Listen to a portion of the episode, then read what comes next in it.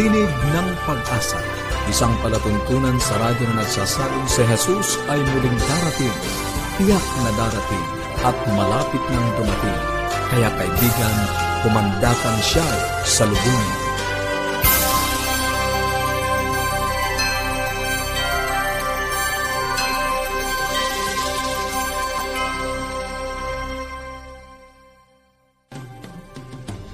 Maligaya at puno ng pag-asang pakikinig muli mga kaibigan. Kami po ang inyong mga lingkod, Pastor Ner Caranza. At Meloong. Nag-aanyaya na samahan nyo kami sa loob lamang ng 30 minuto upang atin pong pag-aralan, pag-usapan ang mga bagay na makapagpapalusog ng ating samahan sa ating tahanan at syempre ang pagtuklas ng pag-asang nagmumula sa salita ng ating Panginoong Diyos. Binabati natin ang ilan nating taga-subaybay, si Corazon Balansag at Merlinda Munahan Wagan. Maraming salamat sa inyong uh, patuloy na pagsubaybay dito sa ating palatuntunan. Hello po, pagpalain po kayo ng Panginoon. Mga kaibigan, kami po ay patuloy na namimigay ng mga aklat at aralin sa Biblia. Kung nais pong makatanggap, makipag-ugnayan po kayo sa amin. Maaari po kayong tumawag or mag-text. Ito po ang ating mga numero na makikita nyo rin po on your screen. Sa Globe, 0917 0917-777 at sa Smart 0968-8536-607. Pwede rin po kayo magpadala ng mensahe sa ating email, connect at adventist.ph or mag-iwan po ng comment sa ating Facebook page, ang ating pong page, forward slash AWR Luzon, Philippines. Inaasahan po namin na ito po ay inyong ilalike, ifa-follow at isi-share po sa inyong mga kaibigan. Sa Buhay Pamilya, nagpapatuloy po tayo sa pagbalangkas ng mga ideas to invigorate relationship at sa atin naman pong pagtuklas ng mga katotohanan mula sa salita ng ating Panginoong Diyos ay nasa paksa pa rin po tayo ng ang pagbabalik ni Jesus sa huling bahagi ang kahulugan ng magpakailanman. Ngayon po ay dadako na tayo sa ating uh, buhay pamilya at uh, makakasama pa rin natin si Ma'am Delba de Chavez. Welcome po sa bahaging buhay pamilya. Masaya, Pastor Ner, ang ating mm-hmm. pag-uusapan ngayon. Sample nga, o sige, ito. Ano ba ang ating uh, pag-uusapan? Surprise! Oh. Isang okay. maliit na smile, mga kaibigan. Small smile. Small Ayan. smile. Kahit hindi niyo po nakikita yung face nyo. Small. O, Pastor Ner. Mm-hmm. Okay. Ngayon naman ay medium smile. Yan, medyo labas na ang mga ang ngipin. ngipin. Okay. Yes. At isang masaya, malakas na halakhak. Big smile. o, oh, di ba? Pastor Nair, kahit yun ha, wala ka pa talagang nakakatawa, oh, di ba? Oh, oh. Pero parang na-relieve ka na, yung masakit na balik, at mm-hmm. parang kahit papaano naibsan ng sakit. Saka pwede so, palang uh, ituro ang pagtawa. Oh, ano yes. napatawa mo ako ng konti ron. okay, so, ang pag-uusapan po natin, that's why it's a happy topic, mm-hmm. kasi ang pag-uusapan natin ay tungkol sa pagtawa, mm, pagiging masaya. Okay. And napansin natin, 'di ba kanina nga, laughter really is a good medicine. Mm. Ibigay po natin ng panahon kay Tita Deng. Ito po ay pre-recorded na talakayan. Laughter is a good medicine. Tita Deng? Ha ha ha. oh, tawa mo na. Sabi ka ni Melo, lumaki siya sa tahanang nagtatawanan. Mm-hmm, yes. Sapagkat talagang maraming tao ang kumbaga, sila yung may gift na magpatawa. Mm-hmm. Pero, paano naman kung galing kayong katulad sa tahanan ko? Na linak kinalakhan. Ay, hindi naman uh, joker ang aking tatay. Ang mother ko naman quiet-quiet. Mm-hmm. Kasi, uh, nurse yun eh. Kaya, tahimik lagi siya. Sanay ng tahimik. Kaya sabi ko, hindi yata ako lumaki sa tahanang tawa ng tawa. Pero meron akong lola. Pag mm-hmm. tumawa yon halos matumbo ang upuan. Nakakadala. Ganon talaga. Okay. So, meron mga tao, yung isang salita lang sasabihin, yeah. naku, tawa ka na ng tawa. Pero hindi hindi lahat ng tao at marami sa atin, hindi tayo pinanganak na komedyante. O, di ba? Pero, ang ito lang masisiguro ko, halos lahat sa atin, kung hindi man lahat sa atin, gustong tumawa. Yes. Oh, 'di ba? At ina-appreciate natin yung mga taong kumbaga may nakikita silang nakakatawa sa buhay. Yes. Oh, tapos di parte tayo nadadamay. Kasi alam niyo yung yung kakayahan na magpatawa, Mhm. yung sense of humor, ito yung common element sa mga healthy families. Ayun. Yan. Pag sinabi nating healthy, malusog. Yung masaya, malusog, maunlad, at banal na pamilya. O, di ba? Kasama yon. Kasi ang ang pagtawa pala, yan ay inilagay na ng Diyos sa atin nung likain, ang ba- yung baby. Mhm. Nagsisimula pagkapanganak, yan ay Yes. ano, first weeks of life, nag-smile na. O, si Melo, may baby siya. Yeah. Kaya alam niya, na-observe mo yon Opo. And they laugh out loud within the months. Yung ilang buwan pa lang, naka, na meron ka nang marinig. May chuckle. yes. Kaya, kung katulad nyo kayo, ako, na hindi kayo lumaki sa mga tahanang laging nagtatawanan kasi may joker, you can learn to laugh at any stage of your life. Oh, di ba? At mapansin ninyo, ang mga bata, they are they laugh more often. Mhm. Napakadali, napakababaw ang kaligayahan. 'Di ba? O umutot lang ako eh. Yeah. Tuwan-tuwa na yung aking apo. Pero bakit kaya habang tumatanda tayo, we tend to be more serious, tapos eh, hindi na tayo masyadong nagtatatawa. Si Susi, umaten ng wedding kasama ang kanyang nanay. So sabi na nanay niya, five years old lang siya, Anak ha, tahimik, kasi ceremony ito. O sige po, mag-observe ka lang, sabi niya. O so, tahimik siya. O ngayon, di ba may mga lighting of the unity candle? Yeah. O pag tayo ng couple, yung bride and groom, maglight ng candle, ah, hindi nakapigil si Susie tumayo sa upuan niya. Sabi niya, Happy birthday to you! ah, nagulat yung bride at groom, lumingon. Napatawa si yung bride. Tapos, tumawa agik-ik na rin yung groom. The whole congregation nagtawanan. At masaya. Yes. O, di ba? Okay. Kaya alam ninyo, may magandang idinudulot ang pagtawa sa ating katawan. Ito, nasumpungan ko. Pwede rin nyo ito hanapin sa internet. Marami yan eh, kung nga gusto ninyo. Pero napili ko ito, napakaganda. Laughter relaxes the whole body. Pag tumawa ka pagkatapos mo niyan, para kang minasahe Mhm. na ang epekto ay 45 minutes. Na-relax yung katawan mo. Oo, di ba? Sino ngayon ang ayaw pang tumawa? Para kang namasahe, libre pa. Okay. Tapos, ito rin ang mahalaga sa panahon natin. Kasi kailangan natin ma-boost yung immune system. Ang pagtawa, na-decrease yung stress hormones natin, ini-increase niya yung mga selula para panlaban sa mga mga Infection. infection. At di na-improve yung ating resistance doon sa, sa, sa, sa mga sakit. Kaya na-boost ang immune system. Isa pa, yung laughter, pampapayat daw ito. Wow! Parang ano, Ayan. hindi naman katulad yung pagpunta mo sa gym na ano. Pero yung 10 to 15 minutes na nagtatatawa ka, abam haba yun ah. It can burn 40 calories. Sa isang taon, eh di may nabawasan ka rin na 3 to 4 pounds. oh, mahaba. Tsaka din minsan yun. po, di ba, Oo. parang sumasakit din yung ganto nyo kakatawa, Oo. yung parang chan. na Ayan, exercise. yes. Oo. Yan. Kaya malaki palang pakinahabang ito eh. Isa pa, isa pa ito. Sabi niya, pwede ring humaba ang buhay. Pagtawa tayo ng tawa. Yung lola ko na kinikwento ko, na pag tumawa, halos matumba yung upuan. Kasi, ha, ha, gaganon siya.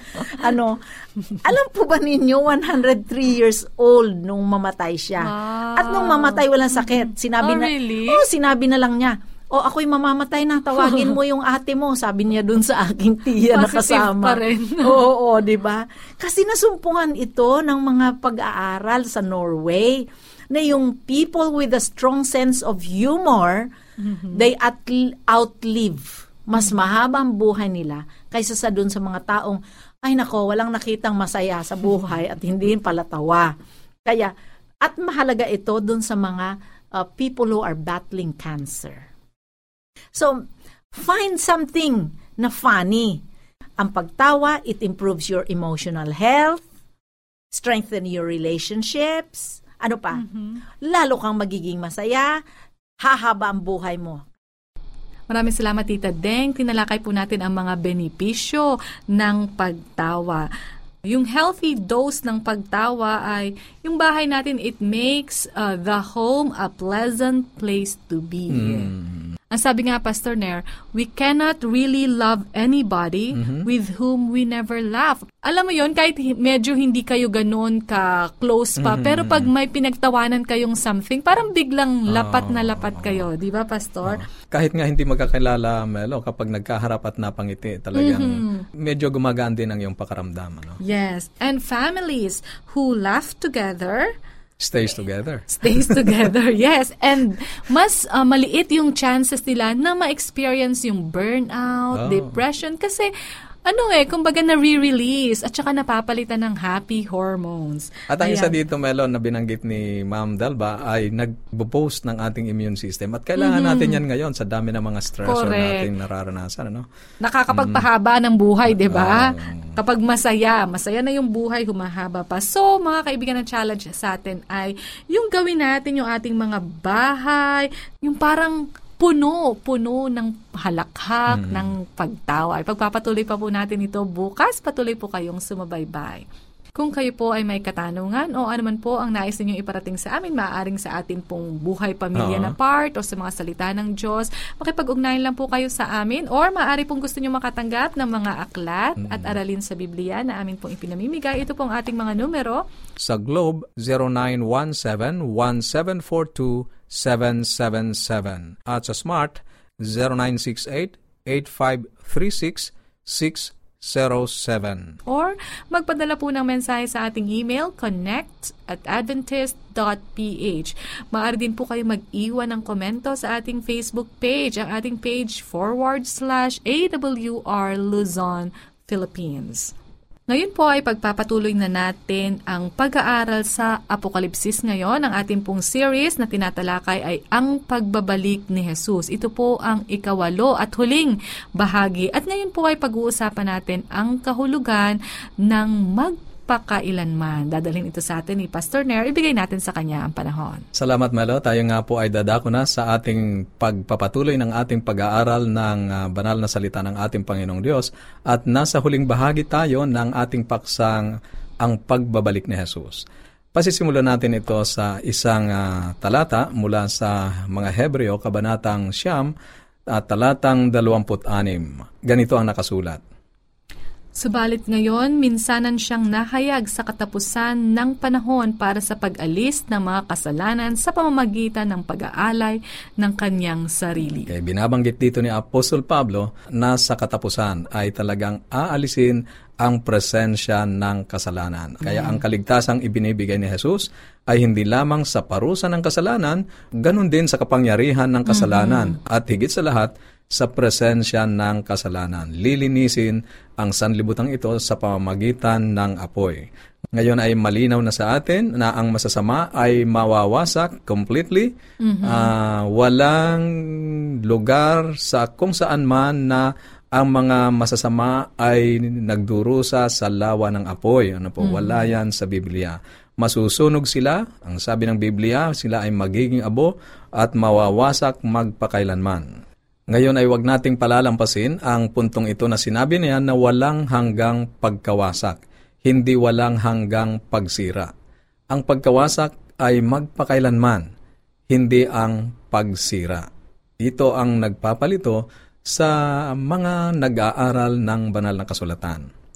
Ngunit, Pastor Nair, hindi ba sinasabi ng Biblia na ang masasama ay itatapon sa lawa ng apoy at doon sila'y pahihirapan araw at gabi magpakailanman? Oo. Kaya nga ito yung ating punto ng pag-aaral ngayon doon sa salitang magpakailanman. Tama, Melo, sinasabi yan ng Biblia. At ah, paano natin ito malulutas? Nakasalalay ito sa kahulugan ng salitang magpakailanman. Anong ibig sabihin yan, Pastor Nair? Yung salitang magpakailanman ay hindi nangangahulugang magpakailanman? Okay, okay, okay. Ah, hindi ako ang magsasabi, Melo, at nais kong sabihin ito ng kasulatan o ng Biblia sa atin. Ano nga ba ang ibig sabihin ng Biblia kapag sinabi nitong pahihirapan sila magpakailanman? Tama yung tanong ni Melo, mayroon pa bang ibang kahulugan doon sa salitang magpakailanman? Kundi, ang ibig sabihin nun, siyempre, walang katapusan. Forever. Oo. Gaano katagal ang magpakailanman? Tandaan, ang Biblia ay hindi nakasulat sa English na iyon ang ating pagkaintindi sa salitang iyon. Nakasulat ito sa Hebreo at ang bagong tipan ay isinulat sa Griego. Ang salitang Hebreo na magpakailanman, ito na ano Melo, na matatagpuan sa lumang tipan ay ang salitang olam. At sa bagong tipan, ang salitang Griego na magpakailanman ay ayon. Tinutukoy ng diksionaryong Hebreo ang salitang olam bilang pangmatagalan o hanggat pinahihintulutan ng likas. Halimbawa, kapag mayroong isang ah, ah, kahoy na nilagay mo sa apoy at ito ay nasunog, hanggat mayroon pang masusunog, magpapatuloy ito. Kung gaano siya kahaba, ganun din siya katagal bago maubos. So, hanggat pinahihintulutan ng nature noong bagay na ah, nasusunog. As long as the nature of the subject allows. Iyon ang ibig sabihin ng salitang olam. Maaaring mga hulugan ito ng walang katapusan o maaaring ito ay isang maikling panahon lamang. Ganon din ang salitang ayon mula sa salitang Griego. Oo. May kita natin na maaaring mga hulugan ito ng maikling panahon, gaya ng tatlong araw at tatlong gabi, at may mga halimbawa tayong babanggitin dyan, o kasing haba ng panahon ng maraming henerasyon. Minsan nangangahulugan ito ng walang katapusan. Walang alinlangang ganun nga kung ito ay tumutukoy sa matuwid na hindi mamamatay magpakailanman. Kapag tinukoy natin yung buhay na walang hanggan, na ibibigay sa mga matuwid, iyon talaga ay walang hanggan. O sa Diyos na pinagmumula ng buhay, siya ay walang hanggang Diyos. Ngayon ay ilarawan natin ito sa pamamagitan ng paggamit ng salitang area o lugar. Gaano kalaki ang isang lugar? Ngayon, nakadepende yan, Melo, sa kung anong lugar ang pinag-uusapan natin. Ganon din ang mga salitang olam at ayon. Magpakailanman. Kaila- So- Mm-mm. So, importante, Pastor Nair, na alam natin kung ano yung Oo, pinag-uusapan. yun ang susi. Ano, kung ano ang pinag-uusapan na gumagamit ng salitang magpakailanman. Halimbawa, kung pinag-uusapan naman natin ang tungkol sa isang gusali, sasabihin ko na yon ay isang lugar na maraming ah, square meters. Kung pinag-uusapan naman natin ang isang tungkol sa isang syudad, halimbawa ang Manila, ay maraming mga square miles yan. Gaano kalaki ang isang lugar, yun ay depende sa kung anong lugar ang pinag-uusapan. At nang sabihin ng Biblia na magpakailanman ay ginagamit ito sa ganoon ding paraan. Nangangahulugan ito melo na depende sa paksang pinag-uusapan. Maaari itong maging isang maikling panahon o maaari itong maging walang katapusang panahon. Ginamit ni Jesus ang salitang Griego na ayon upang ilarawan ang henerasyon kung saan tayo nabubuhay. Sinabi niya na magtatapos ang henerasyong ito kapag siya ay dumating sa kaluwalhatian. Sa kasong ito, ang salita ay tiyak na naglalarawan ng isang tagal ng panahon na magtatapos. Ngunit ang Mm-mm. ngunit ang parehong salita na ayon kung minsan ay isinalin bilang salitang walang hanggan. Ang parehong mga salitang ito ay iisa lamang ang kahulugan. Binibigyan tayo ng Biblia ng maraming malinaw na mga halimbawa na kung paano natin ito mauunawaan. Inilalarawan din ng Exodo, Kabanatang 21, ang kaugaliang sinusunod kung ang isang tao ay nais na manatiling alipin matapos ang termino ng kanyang pagkaalipin. Sinasabi nito na dapat magkaroon siya ng butas sa kanyang tenga na yon ay magiging tanda na siya ay maglilingkod bilang isang alipin. Magpakailanman ang ginamit na salita sa Exodo Kabanatang 21, talatang 6. Ngunit gaano katagal ang magpakailanman? Sa kasong ito, tiyak na walang maniniwala na siya ay magiging alipin sa langit kung siya ay mamatay na. Ano? Isinalin ito ng New International Version ng ganito. Kung gayon, siya ay magiging alipin niya habang buhay. Yung magpakailanman ay tumutukoy na magiging alipin lang siya kung siya ay buhay pa. Pag namatay na siya, mawawala na yung kanyang pagkaalipin. Ngunit sa ibang salin ay ginamit ang salitang magpakailanman. ang magpakailanman sa kasong ito ay nangangahulugan lamang na habang siya ay nabubuhay at hindi sa walang hanggang panahon. Okay? Mayroon pang ibang mga pagkakataon kung saan ang kasangkot na panahon ay mas maikli. Halimbawa, Melo, doon sa Honas, Kabanatang 1, talatang 17, Sinabi sa atin na si Honas ay nasa tiyan ng balyena o ng malaking isda tatlong araw at tatlong gabi. Kinumperma din ito ni Jesus sa Mateo Kabanatang 12, talatang 4 na po. Ngunit nang si Honas ay nagdasal mula sa tiyan ng malaking isda, gaano katagal niyang sinabi na siya ay nandoon. Melo, pakibasa nga Talata. ang Honas, uh, Kabanatang 2, talatang 5 at 6. Kinukulong ako ng tubig sa palibot. Ang kalaliman ay nasa palibot ko. Ang mga damong dagat ay bumalot sa aking ulo. Ako'y bumaba sa mga ugat ng mga bundok. Ang lupain at ang mga halang nito ay nagsara sa akin magpakailanman. Ayan, narinig natin na ginamit ni Honas ang salitang magpakailanman sa panahon na siya ay nasa loob ng tiyan ng malaking isda. Pero ang katotohanan ay tatlong araw at tatlong mm-hmm. gabi lamang siya doon, Melo. At siguro kung ikaw rin ang nandun sa sa ganong kalagayan ay parang napakahabang panahon yon sapagkat yes. malansang uh, lugar ano.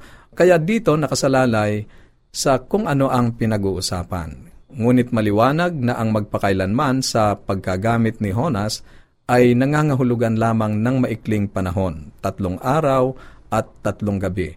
Ang isa pang halimbawa na matatagpuan natin sa banal na kasulatan sa paggamit ng salitang magpakailanman ay matatagpuan natin sa Aklat ng Hudas, Kabanatang 1, Talatang 7, Melo.